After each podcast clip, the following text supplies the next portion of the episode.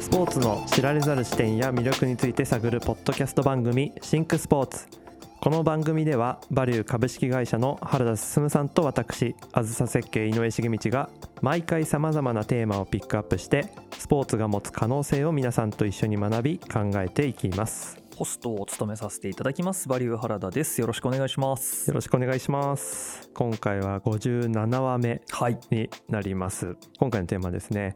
アクティベーションのすすめパートナーシップで価値を最大化です過去に出てきましたね、そうですね。アクティ何回か斉藤エリナさんの時とか、うんうんうんあとスポーツマーケティングのところとうんうんうんうん。か結構これまでのテーマの中でも触れてきた部分だとは思うんですけれども今回はそこのいろいろな事例を見ながらうんうんうん本質的なところはい。をちょっと見極めていくというかですね掛け合わせ方とかその辺をですねはい。ちょっとお話しできればと思っております。はいアクティベーションっていう言葉を今回から聞く人があもしいた時のためにどういうことなのかっていうのを改めて説明していただいてもいいですか、はい。まあ、今回のテーマで言うと、スタジアムやアリーナのネーミングライツとか、あとはチーム自体が契約しているパートナー各社さん、はいはい。そこのアクティベーションになります。でパートナー契約を結んで,、うん。でその権利を生かしてうん。プロモーションとか、うんうんうん。まあ最近は社会貢献活動とか、えー認知拡大、まあ、ブランディングとかですよね。そういったところもあると思うんですけどもそれの活性化策っていうのが、まあ、パートナーアクティベーションうん。うん。うん。活性化させるとはい。いうところになります。であの佐藤慎太郎先生の時にもありましたけれども、新たな投資をもう一回追加投資をして活性化させる話ですよね。って話もだいぶ前のはい。エピソードで話もあったと思います。でやっぱりここがスタジアムやはい。アリーナ、うん。それからクラブが持つ価値をうん。こう認識した上でこの活性化策をはいはいはい。企画していく、うん。多分センスうん。も結構重要だなっていうふうに思ってまして、まあ、そういうのもですね結構海外の事例だと上手なので、そこも見ていきたいなっていうはい。ところですね。例えばストーリー。はい。それからさっき言ってたような、えー社会課題を解決するための動きにパートナーシップを生かしてその活動の場を作っているとかそういうのもあるので企業の認知とかはいはい。ブランディングにもつながってくるのか、まあ、マーケティング全般なのかな、まあどう？本当にまあだからパブリックリレーションズ PR って感じですね。そうですね。うん。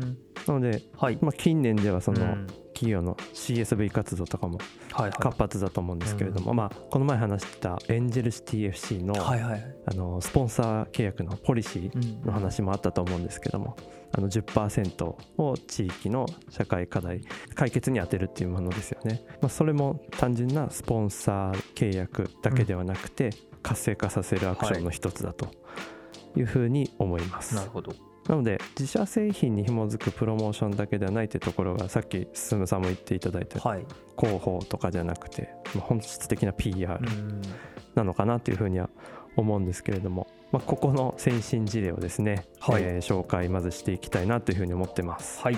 まずライトな事例、ライトな事例。はい。あのー これも慎太郎さんの回で、まあ、アメリカのスポーツビジネスの話をしている時に、キスカメラってありましたよね。あアリーナとかスタジアムでよく映されれる、まあ、いわゆるその試合の合間の観客席の、うんまあ、いわゆるカップルにはい。カメラが向けられて。でキスを促すあれですね。で日本でやってるとこ見たことないですけども、うんでも日本人もあああれねってうんなるぐらい有名だと思うんですけど最も、近なんかうん、Facebook とか Instagram のなんかショート動画みたいなのはいはいで出てきます。きますよねね。これなんかあのキスカメラだけじゃないけど ああいう野球のうんうん。なんていうんですかあのハーフタイムじゃないなあのか交代の時の時間でやってるあのモニターのエンタメが面白いって言ってそうですね。結構なんか出てきますよバズっね。てるうん。やつが多くて、あれも、まあ、単純に盛り上がると。うん。でそうやってそう拡散性もありますしまあ一つのイベントみたいになっていると。うん。待ってましたか待ってましたからありますよね。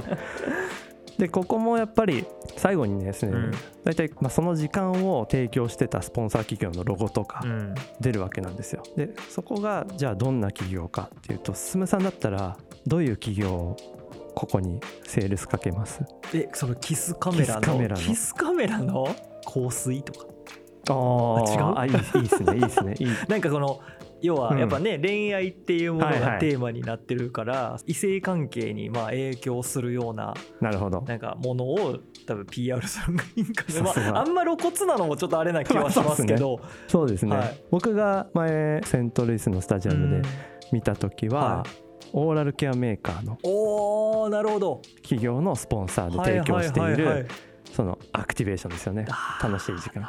あとはやっぱりあの地元の歯医者さんとか、はいはいはいはいはいはい。あと進さんが言っていたようにあの香水じゃないんですけども、ジュエリー関係を扱っているメーカーがやっぱ提供してるっていう場合もよくありました。いやとするともうこの大事ですねそこは。そうなんですよね。うん。組み合わせ方うん。紐付け方がとても上手だなっていうのはこんなライトな事例見ても確かに。なんかあそういうことねって多分分かったような気がします。で確かに。キスカメラのスポンサーがなんか全然わけのわからない新聞社とかやったらどういうことみたいな感じですもんね。そうなんですよね。確かに。そうか。ストーリーがありますね。そういう歯医者さんとかだったりすると。だからキスカメラの話をしたいんじゃなくて、うんはい。あのここのアリーナで、まあ、当然日本も試合と試合の合間に企業の CM とか流れたりするじゃないですか。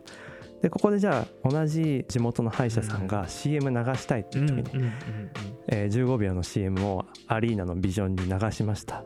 みんなその休憩時間キスカメラのタイムがなければよし飲み物買いに行こうとかまあ単純なあの 合間の時間で終わっちゃうじゃないですか、なんでね。まあ、文字通り活性化させてるのではないかなっていうところですね。ね。あと日本でおなじみのハイチュウ。はいこれもはい。ハイチュウアメリカの今メジャーリーグで結構人気え？なんですね。アメリカでハイチュウそうなんですよ。あんまり知らんかった。へーって思うと思うんですけど、まあさっき言ったようにメジャーリーグでプロモーション積極化しています、うんうんうん例えばですけどキッズイートフリーという企画はい。をハイチュウがやってまして、はい。えーそこはもう自分たちの商品、まあ、ハイチュウそれだけではなくてそれに加えてドリンクホットドッグそしてポテトチップスそれをスタジアムに来てくれている14歳以下の子どもたちに無料提供するとかえそんなことやってます。そうハイチュウハイチュウがあってハイチュウがやるハイハイチュウがやってハイチュウってなんて会社でしたっけ？えっと森永の。森永がやってるんですか？そうですそうです。すですまあメジャーリーグにターゲットっていうのも、はいこれはあの、まあ、一説ですけども、はい。アメリカ展開していて、はいなかなかそんなにこうガーッと広がらなかった。ただ日本人のある野球選手がはい。ベンチに座っている時に、向こうみんなあのひまわりの種かじるじゃないですか。そうですね。なんか言いますよね。でどうやらそれを、はい。まあ、そのベンチに入ってる時のはい。あのおやつタイムをこう揃えるはいはいはいはい。のをまあなんか持ち回りでやってるらしいんですよ。でその日本人選手は、はい。あの気を利かせて、はい。ハイチュウをそこに忍ばせてたと。へひまわりの種とまあなんかとあったかもしれないですけど。そしたらもうなんだこのうまいキャンディーはと。っていうのがまあ火付け役という話もあったりします。へえなんであの向こうで、まあ、メジャーリーグっていうところではい。火がついてなのでこのハイチュウはは今メジャーリーグの中でも4球団ぐらいですね。あのもうちゃんとスポンサーしつつ 自分たちの商品をどう展開させるかと。なるほどね。そうなんですよ。なのでまさかですわすごい今人気らしいです。に向こうにしかないフレーバーもあるらしいですよ。すごい。ちょっと僕は独自展開してるんですね。ハイチュウの宣伝をしに来たわけじゃないんですけども まあそ結構ねちゃんと面的に抑えてますよね。ねなんでこれもさっき言ってた無料で提供しているのも、はい。まあ、メインターゲットはうん。ハイチュウとしてはファミリー層なんです。よ、はいはいはいはい。まあそうですね。なので14歳以下の子どもたちに、うん。でただハイチュウ配ってもしょうがないので、スタジアムに過ごしてもらう時間の飲食まで提供しているっていうことですよね。でさっき言ったように球場にちゃんとスポンサーしているので去年の9月にはい。行ってきたんですけれども、あのカージナルスのホームスタジアムヌートバー選手がいるところですね、えーそこでもハイチュウファミリーパビリオンというエリアがあります今度は。そこはもうたくさんこう滑り台とか遊具とか迷路とかある。遊べるところ。がそうです。それがもうスタジアムの中にあって、はいはいはい。その中からもう試合は見れないんですけど もうそこで子供たち遊べみたいなね。るそうですそうです。それハイチュウがちゃんとやってるんですよー。ねライえツとして。すげえそういう、まあ、スタジアムの場所づくりとか、はい。あるいは体験してもらう時の時間の過ごし方っていうのもより楽しい時間にする。なるほどな。そういうこともやってますね。あとちょっとまた別の視点ですけれども、アメリカの大手通信会社のベライゾンっていう会社があるんですけれども、はい。ここは、まあ、ちょっと前ですが NFL のスーパーボールのうん。イベントスポンサーになったと。うんうんうんうんでえそれと合わせてフォートナイトの特設ステージをそのスーパーボールの会場そっくりのものをその時期に提供するっていうことをしてました。フォートナイトか。フォートナイトあれですね。あのゲームですね。そうですね。オンラインゲーム。ですねオンラインゲオンラインゲーームムのなんかいろんなステージにランダムに集められた何十人くらいいますよね。何十人かのプレイヤーがバンって一箇所に集めて。でなんかあのねサバイバルするやつですね、うんラスト何人になるまでやるみたいな。そうですそうです。あそれのステージとしてスーパーボールの会場をそっくりのものを 3D で作ってね、でそこであのみんながこうプレイできると。はいはいはい、はい、でそれをイベント注目度が高まってるイベントに合わせてやってるんで、うん。相乗効果があるわけですよね、まあ、彼らの、えーベライゾンははい自社の 5G 通信サービス。そこを PR したいわけです、うんなのでこの、まあ、スーパーボールっていうビッグイベントの、まあ、最大瞬間風速を生かした活性化なるほど、ね、ということでまあこれも非常に面白いなっていうところでございました。スーパーボール凄まじいお金がうん、動いてますもんね。そうですよね。進さん、現地で。現地でも見てましたけど。してきてるから。もう本当になんか どんな盛り上がり方するねんくらいのうんうん。凄まじかったですね。もうみんながその話してるっていう。あ。もう今日はみんな帰るよみたいな。学校の授業でもちょっと先生があの授業前に前振りを必ず入れてくるみたいな。ー 浮き足立ちそう。ですみんながなんかねテンション上がっちゃってる感じですね。あ楽しか楽しかったですね。あれは本当にお祭りって感じで。ーなるほど、だうん。からやっぱ効果高いわけですよね。そうですするとね。だからあの時の CM の枠とかはもうそのすごい、なんか1回目1回目というかシーズン1で確か慎太郎さんからこの辺りの話、いろいろ聞いたかなと思うんですけど。でしたねいやもうめちゃめちゃやっぱ人とお金が動くん。タイミングなので、あだからそのタイミングでこういうその試合と直接関係のない場所で、うん。けど試合に関わる何かをしてるっていうところはいはいはい。がすごい面白いですね。そうですね。さああのオンライン上にだから言ったらメタバースみたいな感じのオンラインの世界にうん。そこの会場を使ってそこで戦わせてみたいなのでみんなのまたそこに気持ちを盛り上げる、うんさせるっていう。こういうのすごく面白いですね。うですよね、ん。まあ、本当上手なはい。ところかなってですね。でちょっとひねりを聞かせた、はいまあ、世界のアクティベーション事例もあるので、まあ、見てきたものも含めて紹介したいと思うんですけども、はいこれはちょっと前にあのユベントスのスタジアムの話をした時にもありましたね。ジープはいはいはいはい。車のジープ、うん。これがえーユベントスをもうコミュニケーションツールとしてうん考えているっていう話を話したと思いますけれどう。も、はい。ここのジープのユベントスでのアクティベーションも最高です。であのジープは、まあ、このアクティベーション名がまず「レネゲード・フォア・ナイト」というジープ社のアクティベーションではい。これ8年前ぐらいなんですけれども、レネゲードってあのジープの SUV っていうまあ一つのブランドです。うん。でそこのプロモーションになるんですけれども、まあ、ナイトということで夜中にホームであるトリノのな街の中で街中の車が止まっているんですけれどもほレネゲードという、まあ、SUV の車がプリントされたカバーをその街中の車に覆っていくっていうことを 夜中にするっていうやつですね。でしかもそれをあの実行しているのがユベントスの選手たちなんですう。ね。選手たちがみんな夜中にコソコソコソっていたずらするわけですね。そうですもう走り回って 街中の車にカバーかけていくんですよ。でまあそうすると朝はい。ああ出勤しようとか、うんまあ、自分の車に乗ろうとするとおおいおいおい全部車がジープになってるぞみたいになって、まあ、僕の車はどこだっていう、まうんあ超ファニーなプロモーションを もうホームタウンでやってるわけなんですよ。絶対に日本でやったら大炎上するやつ大炎上ですよね。まあどれだけねあのちゃんと合意形成やってやってるのかはわからないんですけれども。でも一般の人たちで朝めっちゃ急いでる時にそうそう全部これカバーかけられてて。いやなんかふざけるんじゃないよって感じですよね。そうなんです自分の車が分からなかったせいで遅刻でもしようもんならもう日本人では許されないやつですね。ですね。うん。でこれは面白。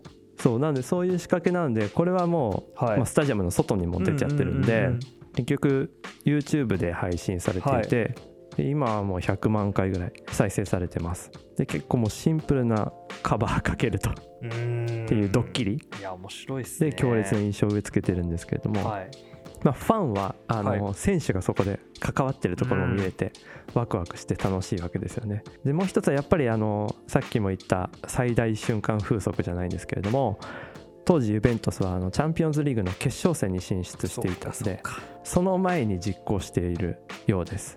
だからチームへの注目度が最高潮に高まっているタイミングでジープのプロモーションをそこに仕掛けているっていううんいう事例になります。いやなんかこういうところの上手な生かし方、うん、上手な生かし方っていうのかな？阪神優勝した時に優勝セールをやるのとはまた違う。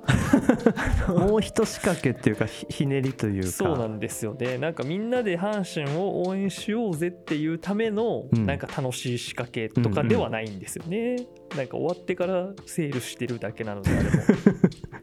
なんかこういうのでもあるとあああのジープやったイベントっすねみたいな。ですね。とか、うん、何かしらみんなの中での共通言語共通認識みたいなのがやっぱパッと出てくるじゃないですか。しかもなんかその昔ながらのとかじゃなくて、うん。ついこの間あったやつみたいなそうですね。なんかそういうふうにこうすり込んでいくアイディアとして、なんかこれはすごく、まあ、めっちゃお金かかりそうだしすっごい すごい合意形成が必要だろうなとは思いますけど。確かに。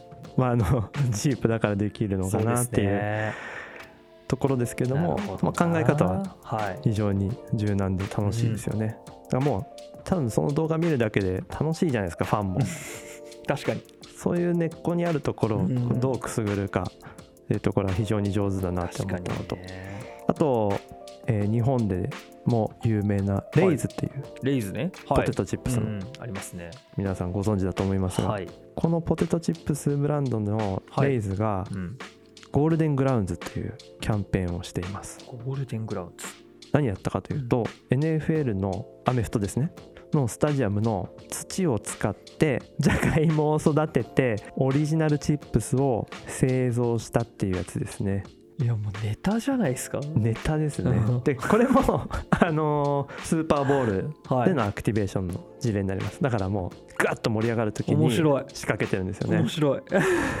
でまあスーパーボールのタイミングなんで29箇所のスタジアムから土を取り寄せたらしいです。へでまあ、1箇所あの取り寄せた場所の畑にそれぞれ旗立ててるんですよチームの。うんうんうんでどこどこチームのスタジアムのレーンの じゃがいも畑みたいなのを 分けて作っててもう徹底してるんですよねすごい。手法までは。すごい。なので、えー29チームのオリジナルチップスができます。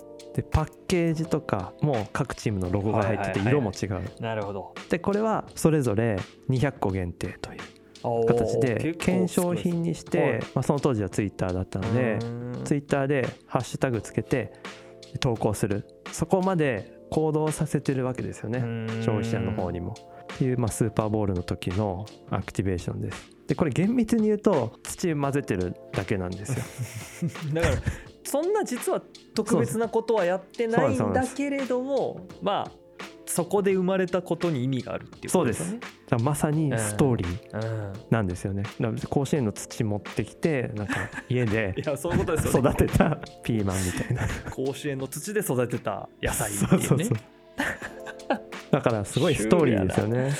いやでもそうですよね。うんうんまあ、スーパーボールの時に合わせたアクティベーションということなんですけども、ちゃんと狙いとしてはスポーツイベントなので、うん。ファンにビールや他の飲食と一緒にチップスを楽しんでもらう。これは大前提としてある。と、はい。でもう一つはこのレイズのちゃんとブランドアイデンティティとしてアメリカの伝統と歴史ある農業を思い出してもらう意図もあるとか。うんうんっていうことが書かれていました。うんいやーなんかメッセージ性としてはすっごく分かりやすいというか実際にねどういう効果があるはい。かっていうところうんはすごい測りにくい部分ではあるけど、なんかこれをやるっていう行為にすごい一貫性があるし、うん、なんかその話題性も十分ですよね。なんかこういうなんか面白いことをやったっていう。あなるほどな。そうなんですよね。面白いなでも相当な金額の費用を払って 大会のスポンサーにしなってるわけじゃないですか。本でも多分そこでのテレビでの露出とかで、まあ、ある程度こう限界があってやっぱり活性化させるには何やれるかっていうところですよね。うん、SNS とかでも絶対にあのバズが起きるっていうのは、はい。こういうのって見えるじゃないですか。そうですね。やっぱここまでの規模と今までにないことやったりすうると、ん。だからもうその辺も含めての多分プランニングがちゃんと作られててそうですそれでねやってるんですよね。もう超真剣にこのおふざけを考えてるんでしょうね。んいいなこの仕事。で最後にもう一個ご紹介したいとは思うんですけれども、うんはいこれもあの去年の9月にセントルイスに行ってきたっていう話をしたと思うんですけれども、えーそこのスタジアムでの事例です。でピュリナ社っていうこれはあのペットの、まあ、ペットケアカンパニーってやつですね。ペットフードもありますし、まあ、その関連するような事業を展開している会社ですネスレの傘下なんですけども、まあ、ワンちゃんのグッズとかメーカーですね。でこのピュリナ社が目指している世界一ペットフレンドリーなスタジアムということで、セントルイスシティ SC というサッカーチームとのホームスタジアム。で、えーチームのですねメインスポンサーに、えーなってます。おーこのピュリナ社がメインスポンサーなんだはい、で実はこの新スタジアムセントルイスにえーできたその新新しいサッカースタジアムのファンディングパートナーでもあるんですね。で本社もこのピュリナ社セントルイスということで、うん。まあ、やっぱ地域にどのような価値を提供できるかっていうことを、まあ、ピュリナ社としては日々考えているわけなんですけれども、まあ、その最適な一つの場所とはい。そしてチームができたとコミュニケーションコミュニティとつながるチームもできたということでこのチームと一緒にペットの里親募集とかあとはペットを今までできなかったスタジアムに連れて一緒に試合観戦できるそういうプログラムを推進しているっていう事例になります。これってなんかドッグランみたいなのが置いてあるとかそういうことなんですか？ドッグランも、はい。まあ、外に芝生広場があってまた、はいはいはい。そこであの過ごせるようにはなってます。ただやっぱこれアメリカでもようやくはい。増えてきたというか取り組みが進んできてるんですけどもスタジアムの中ではペットと一緒に座れなかったんですよ。ペット入れちゃダメなんですよね、まあまあふ普通っちゃ普普通な感じしますよね。なので、はい。さっき言ったようにファンディングパートナーになってるところがはまたポイントでして、そっ開発に関わることでか。どんなことができるかっていう話もちょっとしたいと思います、はいはいはいはい。で具体的にははい。フィリナクラブというボックスシートを観客席の一部に設置します。でここは人間が4人とはい。犬2匹が入れるうん。ボックスシートです、マス席みたいなやつ。なのである程度こう仕切りがあって、うん。でそこでワンちゃんと楽しく、まあ、家のリビングのように見れる。うんうん VIP ボックスみたいな感じじゃないですね、うん。もうちょっと普段の席のところに少し仕切りがあるボックスがうん。こう並んでる感じですでこれがやっぱりアメリカでもえメジャーリーグサッカーでは初となる常設のペット専用セクションということです。でまあさっき開発段階っていう話もしましたけれども、まあ、ペットの行動とかそれから福祉に焦点を当てたピュリナの主任研究者が、えースタジアムの建築家うん。それからチームと協力して安全性とか快適性を考慮しながら作り上げていったということですね。なのでやはりさっき言ったようにファウンディングパートナーとしてプロジェクトに参画している。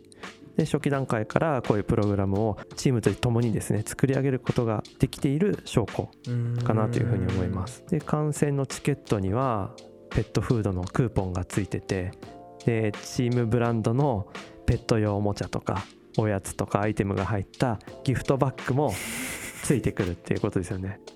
これやられたらあもう次ピュリナのペットフードにうちするかみたいな会話も生まれるかもしれません。確かにね。すっげえなそうなんです徹よ底しますね。なので本当に行ってきた時にさっはい。きドッグランの話があったと思うんですけども、まさにその試合始まる前はうん。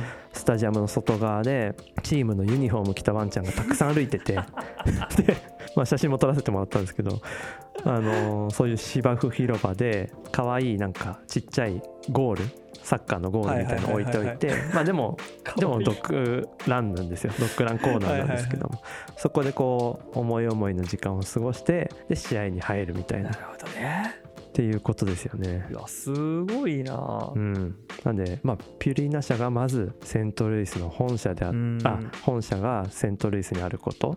そして新しいスタジアムがこれからできる、うん。でチームも新規参入したチームなんですね、はい。そういういろんなタイミングを測っていってそしてやっぱりペットは家族というチームとピュリーナ社の本質的な価値観っていうところがここで合致したうん。ところでこう初めてスタジアムに実装できるんだなっていう、まあ、非常に良い事例かなというふうに思います。ちょっとなんか今までのうん、概念としてはというか感覚としてはなかったはい、感じはい、ですよね、ペットと一緒に試合を見るっていうのって、うん。だからこれってすごいチャレンジングなはい。取り組みだと思うんですよ、うん。すっごいリスクも高いというかやっぱ。トラブルの種にもなりかねないじゃないですか、そうですね。やっぱ犬がね、うん。あの他のお客さん噛んだとかなん。か子供追っかけ回されたみたいなのとか、なんだろう客席であの糞したみたいなとかなんかうんそういうのとかすごいいろんなリスクを内包してるけどでもそのチャレンジングな取り組みに対してやったっていうところにすごくこの意義があるというか、そういう問題と多分これからもう出てくるし実際もうすでに直面してるだろうけどなんかそういうことを超えてでもやるって言ったところにすごい企業姿勢を感じるし、うんうん社会において自分たちの会社がどういう立ち位置なのかっていうことはいはい。をすごくこう明確にしてるうん。もうなんか世界一ペットフレンドリーな、ね、あのスタジアムを作るんだっていう、うん。その姿勢がすごく見えるっていう意味ではあなんかこれぞアクティベーションっていうか、これぞパブリックリレーションだなっていう感じがすね。すごいしますね。本当になんかペットは家族っていうそのそこのボーダーラインをうん。なんかない姿にしたい、んこれなんかいある種のインクルーシブデザインだなと思って。あそうですね。だからなんか、うん、めちゃくちゃいい取り組みをされてるんだなっていうふうに思いましたね。まあ、ペットは家族っていう、うんまあ、価値観。これ、まあ、日本もそうだよねってみんななると思うんですけども、今メジャーリーグでも、うん。あの試合日を決めて、ペットと一緒に来れる日を作ったりとか、結構やってます。で日本でもそういう試み、うん。スタジアムでも出てきていますし、まあ、今治の里山スタジアムも一緒に座って見ることはできないんですけれども、はいはいはいあのドッグランが近くにあって。なので、まあ、日常的にペットと来れるスタジアムっていうのは作り方次第でこれから多分増えていくんじゃないかなというふうには思っています。世界的にもそういう流れになってるってことなんですね。そうですね。なるほどな？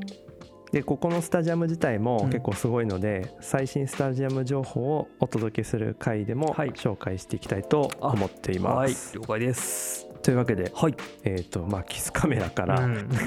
ペットフレンドリーなうんあの事例までいろいろと紹介してきたわけなんですけれども、やっぱり、まあ、パートナーシップを結ぶ企業側の目的設定がこれ何度もいろいろ出てきてますけどもとても重要なのとそれが明確であることが大事かなって思っています。でまあロゴとかの掲載広告露出だけじゃなくて、まあ、企業側が持っている目的を本質的に達成していくための自由なアイディアとアクティベーションがこれから大事になってくるかなというところですね。多分この目線とか、はい。そういう考えを持っていくとうん。スポーツ自体の価値うんっていうものが本質的にこう再認識できるんじゃないかな。確かに。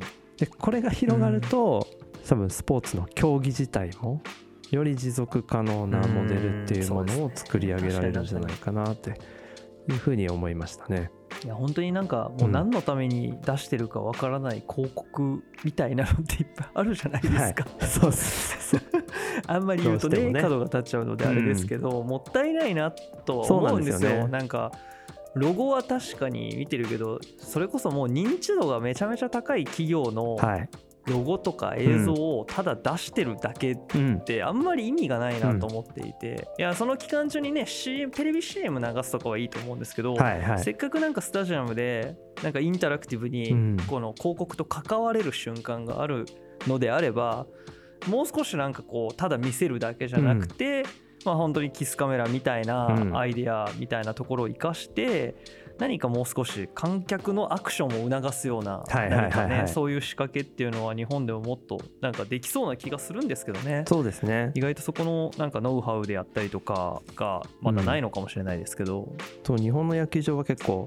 楽ししいイベントもやっぱ増えてきてる。ああそうなんですね。あ表とはい裏との。間の回数もうん他の競技と違って多いでしょうしね。仕掛けが多分ふんだんにやりやすいっていうのもあると思うので。で日本のそういうパートナー結んでいる企業も、もう一つうん。こう何かしらのアクションをしたいと思ってるんですよね。でそれをじゃあ今度クラブとやっていこうも今いろんな動きが出てきているのでこういう今回話したようなライトなところ、明日でもこうアイデア次第でできるよねっていうところからもう少しスタジアムの初期段階から作り上げていくっていういろんな多分階層はい。があると思うので、まあ、そこも本当に柔軟なアイデアがこれからもっともっと出てくるといいかなっていうふうには思いました。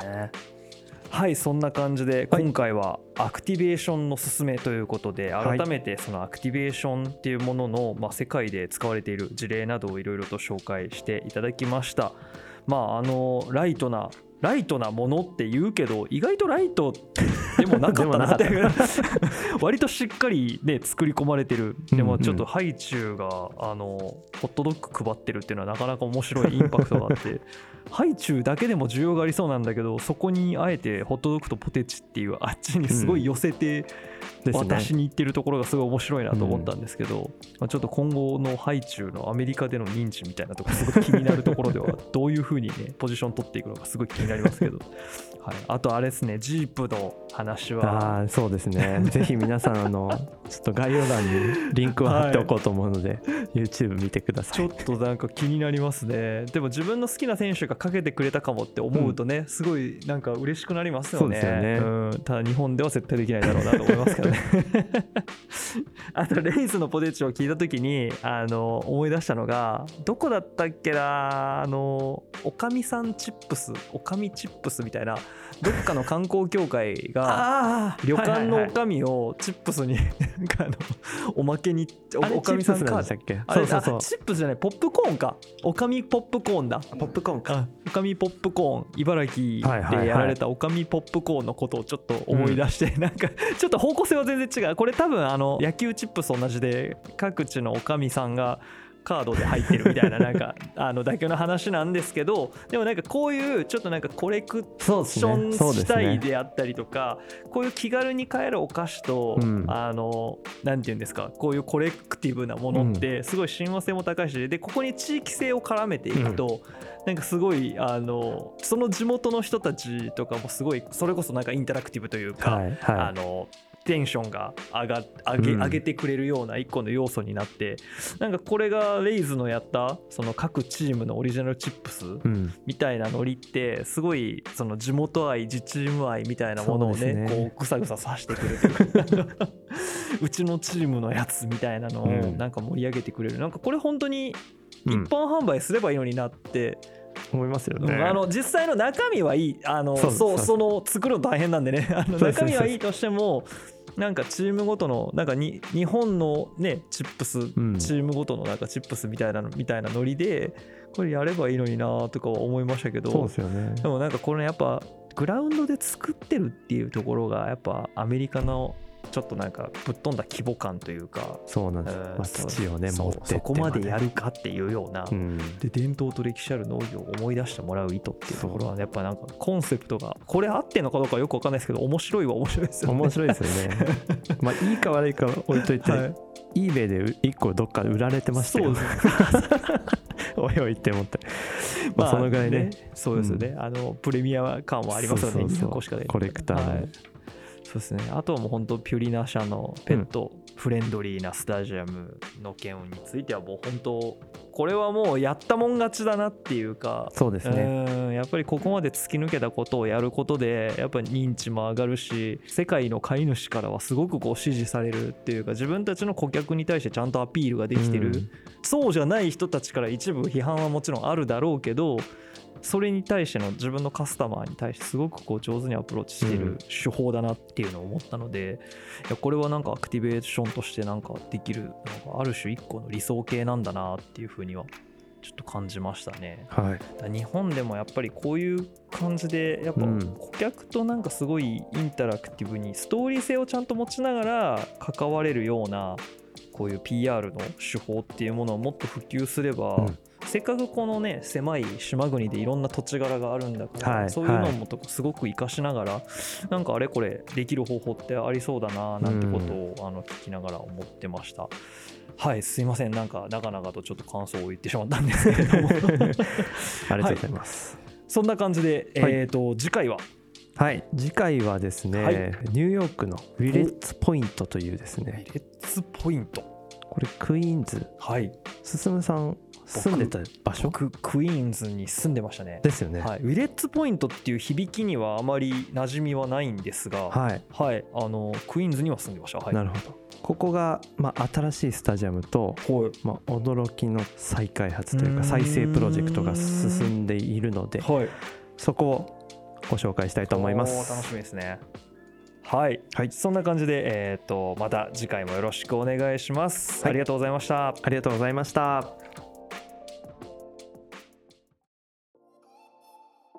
あずさ設計が提供するシンクスポーツはアーカイブでいつでも視聴可能です。